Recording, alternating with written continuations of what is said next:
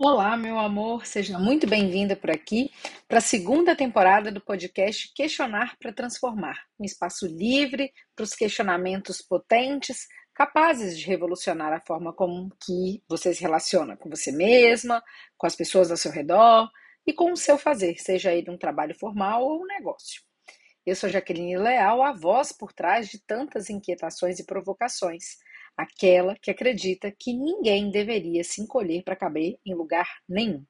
Aquela que vibra quando você percebe que é mais capaz do que imagina e que ajuda você a sair do anonimato desse quadrado que você tem estado até agora e que de alguma forma tem impossibilitado você de olhar para a vida com todas as possibilidades que ela realmente possui. Sem mais delongas, puxa a cadeira e se sentir, traz papel e caneta, Tira esses minutinhos para cuidar de você e vamos lá, revolucionar essa nossa forma de ver, de pensar e de agir nesse mundão. E hoje eu chego aqui diferente, é, encerro né, a primeira temporada aqui do, do podcast Questionar para Transformar, porque sinto que é hora da gente começar a falar diferente. É, é momento de trazer para vocês reflexões que falem desse novo momento que eu estou na minha vida agora. Então, assim como eu tenho falado para as meninas que estão comigo na bússola, meu espaço ali seguro, né, para experiências de autoconhecimento e para desenvolvimento de mulheres. Querendo ou não, esses seis primeiros meses do ano, eles foram meses muito difíceis, meses é, pesados. Eu acho que para a população no geral, essa coisa de Covid não acaba continua estando aqui o tempo todo, assim, no plano é, secundário, mas está presente em nossas vidas. E não, não dava, né, para ser diferente. Eu acho que a gente continua sendo afetado pelas coisas que, que acontecem no mundo e a gente vai ser afetado o tempo todo, não tem como isso não acontecer. E é por causa disso que, que esses seis primeiros meses do ano, eu acho que, para mim, tem uma simbologia muito importante. Parece que foram seis meses onde a gente perdeu um pouco a estribeira de tudo, a gente perdeu um pouco uh, o equilíbrio, se é que existe tal equilíbrio. Parece que descompensaram as coisas. Eu não sei se a gente segurou muita carga no ano que passou e agora nos seis primeiros meses a gente quis extravasar, extrapolar.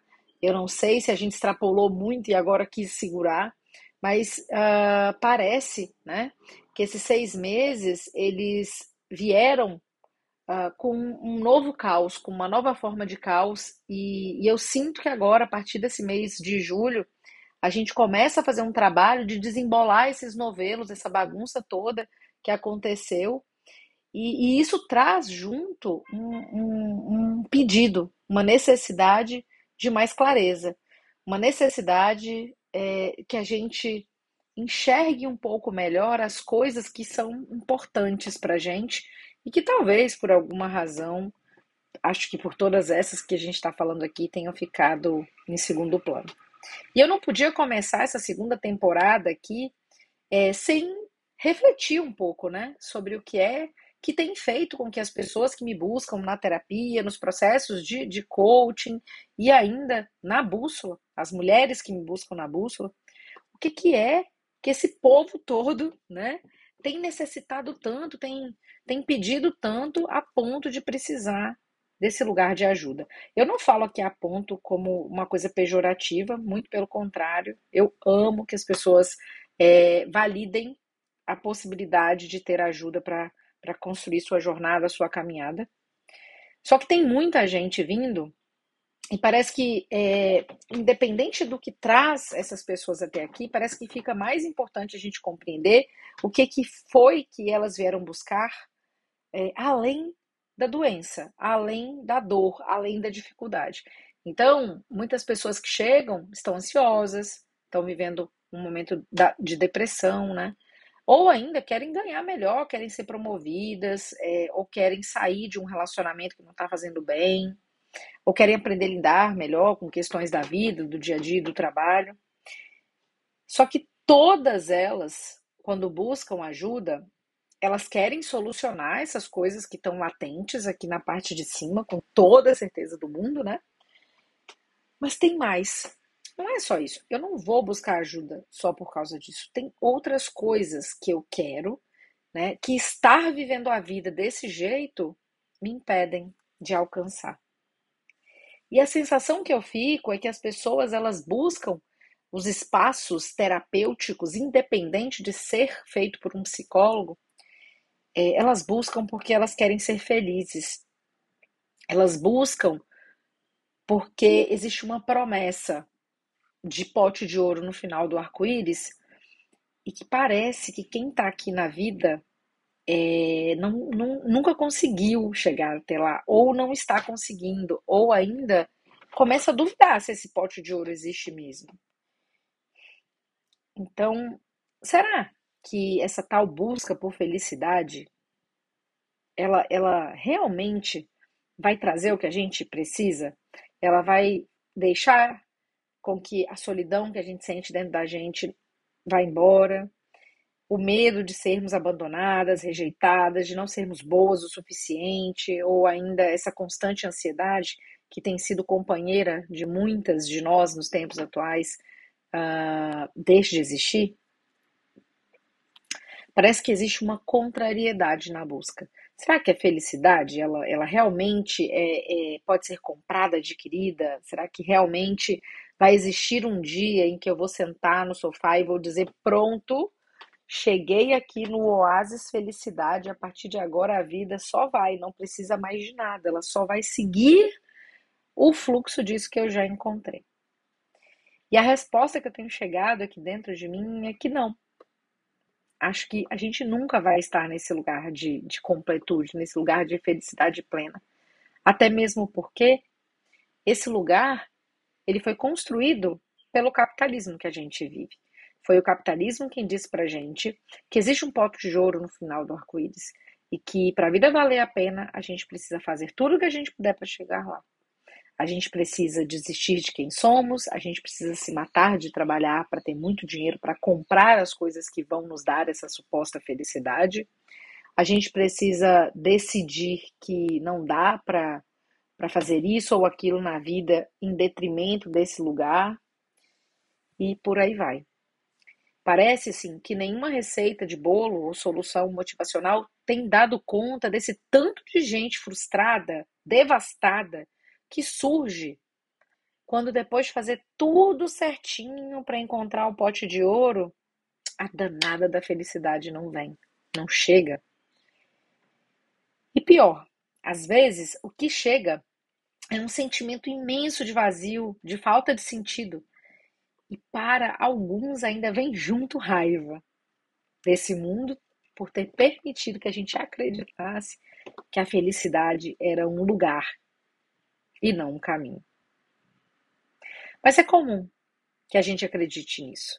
Pois em um mundo tão desigual, onde opera o capitalismo, uma sociedade que visa desempenho, aonde nós somos nossos próprios cárceres, e a necessidade do ter está acima do ser, cair no conto do vigário de que a felicidade só depende de você e que para isso basta você querer, é a coisa mais esperada do mundo.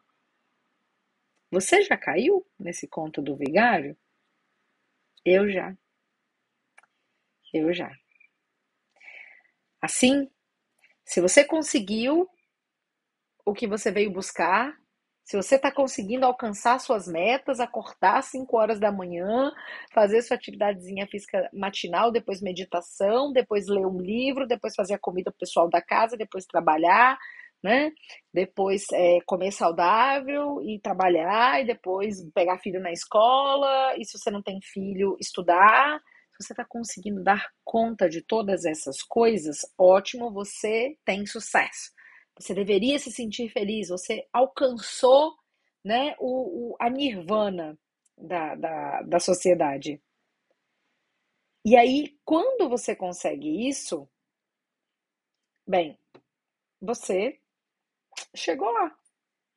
O problema é que quase ninguém consegue isso. E quem consegue isso, consegue apoiado numa superestrutura que exige mais dinheiro, né? e que ainda assim não garante que você seja feliz. Então, quando você dá conta de fazer isso, a receita de bolo que a sociedade tenta vender para você funcionou. Agora, se você não consegue ter essa felicidade ou alcançar essa sensação de, de, de plenitude, né? De cheguei no final aqui de todas as coisas.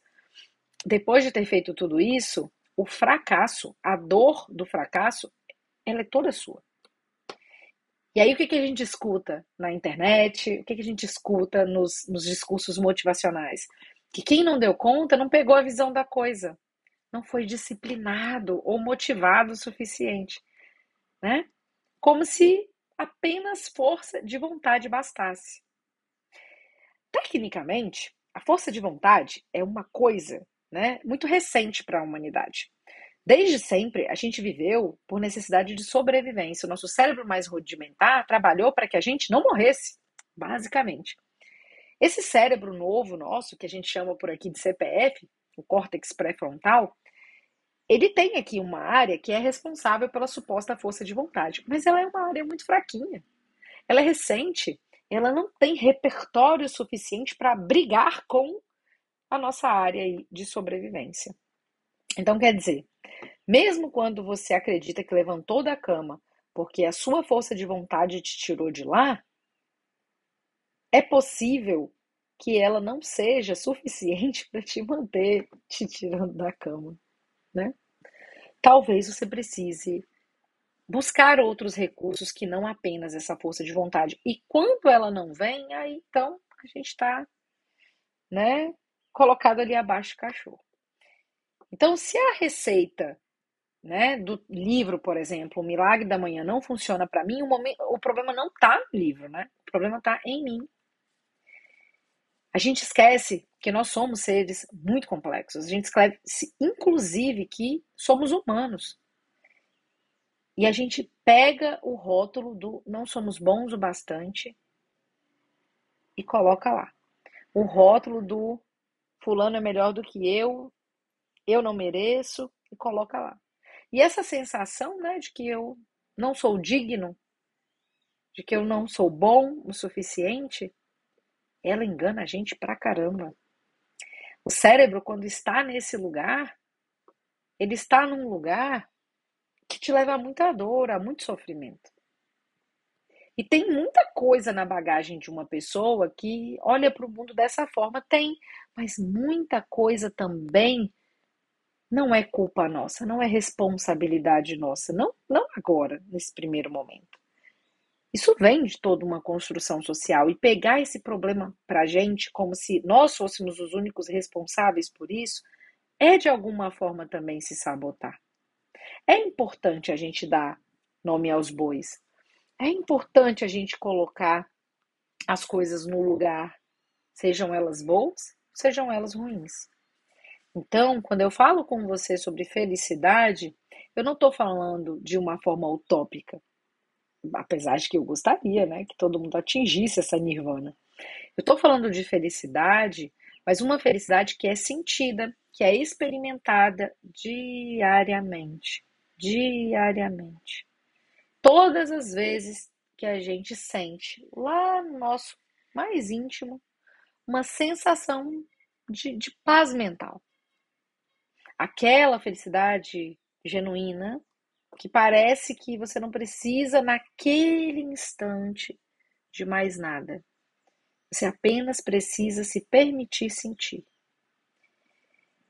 E é importante ressaltar que esse sentir é relativo. Porque eu posso estar feliz agora, apenas por estar aqui, né, gravando esse podcast para vocês, mas eu posso, daqui a alguns segundos, não estar tão feliz assim. Porque uma pessoa que eu gosto muito perdeu o trabalho. Porque alguém que eu amo não está mais aqui presente. E tudo bem. Para termos paz mental, não significa que a nossa mente nunca mais será atravessada por nada. Pelo contrário, Paz mental é um lugar quentinho aonde a gente entende que as coisas elas acontecem e que o nosso olhar para elas pode contribuir para que a gente se sinta feliz ou infeliz. É possível a gente ter dois sentimentos numa mesma situação. Eu falo muito isso para minha filha. Ela tem três anos e seis meses e eu percebo que em alguns momentos ela está muito feliz, como aconteceu hoje no almoço, ela estava muito feliz porque ela ia para a escola, ela foi cantando, ela sempre vai rindo, ela gosta muito de estar lá. Ao mesmo tempo, ela vinha trazendo sinais desde aqui de casa que alguma coisa não estava no lugar. E aí, quando ela chega na porta da escola, ela chora. E, e no carro, ela vinha contando a história de uma coleguinha que, que esses dias atrás veio para o colégio, chegou na porta do colégio, é, se sentiu mal ou, ou ficou triste e voltou para casa com a avó. Nesse dia, nesse caminho de hoje, a Betina estava com a vozinha dela no carro. E lá na escola, quando ela chora, ela não faz ideia do porquê vem aquele choro, porque aparentemente ela estava tão feliz de ir para a escola. E eu só pude perceber ao chegar em casa o quanto que é bonito esses pequenos sinais que a gente vai dando quando uma coisa está dividida dentro de nós. A Betina estava feliz de ir para a escola, ela não chorava porque ela não queria estar lá. Ela chorava porque ela não queria não estar com a avó. E a gente se impede tanto de poder sentir duas coisas lindas ao mesmo tempo. Duas coisas às vezes sofridas também. Dois sentimentos que são contrários: a alegria e a tristeza. Às vezes, você pode estar infeliz com o trabalho que você tem, mas feliz com a clareza de que esse emprego não te faz bem, não te satisfaz. Ou você possa, possa estar em paz com a sensação né, de que aquilo é temporário, e que você está fazendo aquilo naquele momento por alguma razão, mas que você pode, você é um ser humano que pode escolher mudar. E é isso, a vida é instável. O nome disso é vida e também é felicidade e também é paz mental. Porque nós somos o que somos e como valoramos o que vivemos dita como cada palavra, como cada experiência na nossa vida será entendida. Mas acontece que, como a gente foi aprendendo com a vida que a felicidade é uma coisa externa e que é um lugar idealizado para se chegar, ela vai seguindo de forma dissociada de nós. A gente esquece que ela está aqui dentro nas pequenas coisas, nas milhões de pequenas coisas. Portanto, quando a gente equivale felicidade ou essa paz mental interior à ausência de dor, de sofrimento, de problemas para serem resolvidos, a gente está falando de uma vida que não é essa vida real. A gente está falando de algo que não existe. E se dar conta disso, para mim, é, é a ferida mais dolorosa dessa nossa existência. A paz mental, então, é algo que nós construímos quando a gente entende que a vida é o que ela é que somos parte dessa vida que é o que ela é. Por sermos parte, somos afetadas por ela e a afetamos. Então, quando a gente passa a perceber que o mundo não está jogando contra a gente e que não é porque eu fiz uma escolha naquele determinado momento que eu não posso mudar de opinião, que eu não posso sofrer, que eu não posso me arrepender, que as minhas escolhas elas definem aquele meu momento, mas não quem eu sou para o resto da minha vida, porque sim, eu posso mudar eu começo a perceber que o mundo não está contra mim e que as dores, os machucados, as quedas, elas não são uma espécie de vingança do destino. Elas são um espelho. O espelho que mostra pra gente um pouco dessa nossa fragilidade humana. Então, se eu busco paz ou felicidade, eu estou buscando aprender a surfar por entre os problemas e situações que emergem, assim como um surfista faz nas ondas. O surfista não sabe de onde aquela onda vem e nem a proporção que ela vai tomar. Ele não sabe como ela vem, com a potência que ela vem. Às vezes, uma onda pode se tornar muito grande, como pode não passar de marolinha. Só que o surfista está lá, ele está no mar. E ele sabe que no mar existem ondas, portanto, ele sabe que precisa aprender a surfar. Ele sabe que uma hora ele cai, uma hora ele levanta, uma hora ele vai surfar de pé, uma hora ele vai surfar deitado, se é que existe isso, né? Uma hora ele vai empurrar ou carregar a prancha, e ele sabe que em algum momento também o mar é quem vai carregá-lo. E esse fluir, essa possível é, flexibilidade que eu li esses dias num, num texto muito bacana de uma psicóloga chamada Mayra, uh, essa suposta malemolência que a gente vai aprendendo a ter, elas também é, nos ensinam. E elas também são responsáveis por essa suposta resiliência que a gente vai adquirindo com o passar das experiências do tempo. Então, quando a gente se encontra nesse lugar de paz mental ou de felicidade, a gente se dá conta que só de não sermos escravos das nossas mentes, só de, de conseguirmos olhar para as coisas que nos afetam uh, com um olhar questionador e curioso, sabe? Já faz todo sentido. Porque controle a gente não tem mesmo, a gente já sabe, né? Controlar não significa que a gente vai conseguir pegar a, a, as coisas pelo chifre e domar aquele bicho louco, né? Até porque eu não sei se eu quero ser domada. Você quer ser domada? Será que a gente precisa disso mesmo para ser feliz? Uh, mas quando eu passo a entender o controle como um lugar uh, de percepção aguçada, de consciência do que eu estou vivendo, aí eu acho que vai. Então, neste lugar, né, o controle associado ou pensado como uma consciência que nos traz clareza, esse lugar nos prova por A mais B que somos humanos e que conseguir chegar num estado aonde a gente vai surfar num mar eternamente calmo é tirar completamente a graça de surfar. É sério. Você realmente desejaria ir para o mar, pegar uma onda, curtir toda aquela adrenalina do processo sem onda nenhuma? E não tem como escolher um mar que só vem ondas que não derrubam você. Não tem. Nós somos seres humanos extremamente complexos.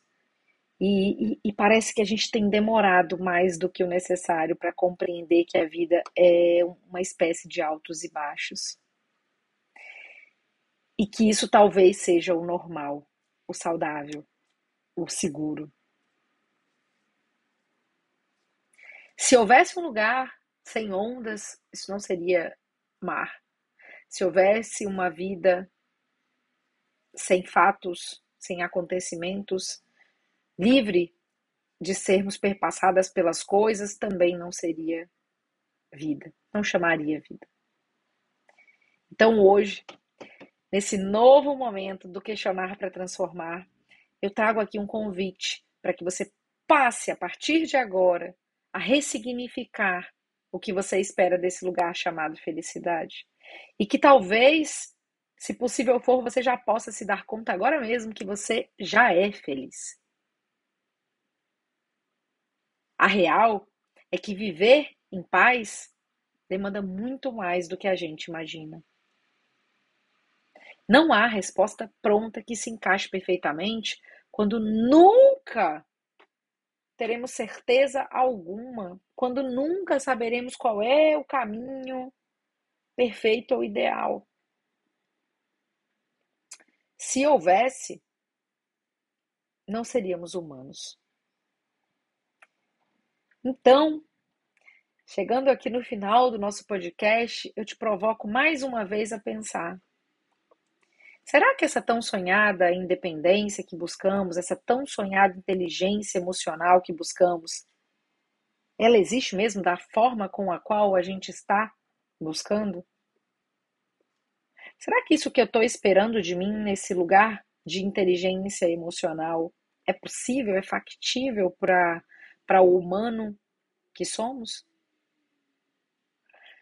Como que é esse lugar de inteligência emocional que você busca, de independência que você busca? Será que nele você não está se afastando daquilo que é natural seu, natural, da experiência humana? Será que ao buscar esse lugar, você não cai nos extremos?